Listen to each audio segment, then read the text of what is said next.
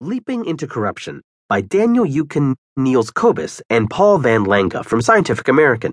I'm Jef Holbrook. It is widely accepted that when popular figures descend into corruption, they do so a little at a time. Consider the case of Bernie Madoff, the perpetrator of the largest Ponzi scheme in history. According to some accounts, his far reaching fraud began with making up a few figures on some client investment reports. Over time, this seemingly minor peccadillo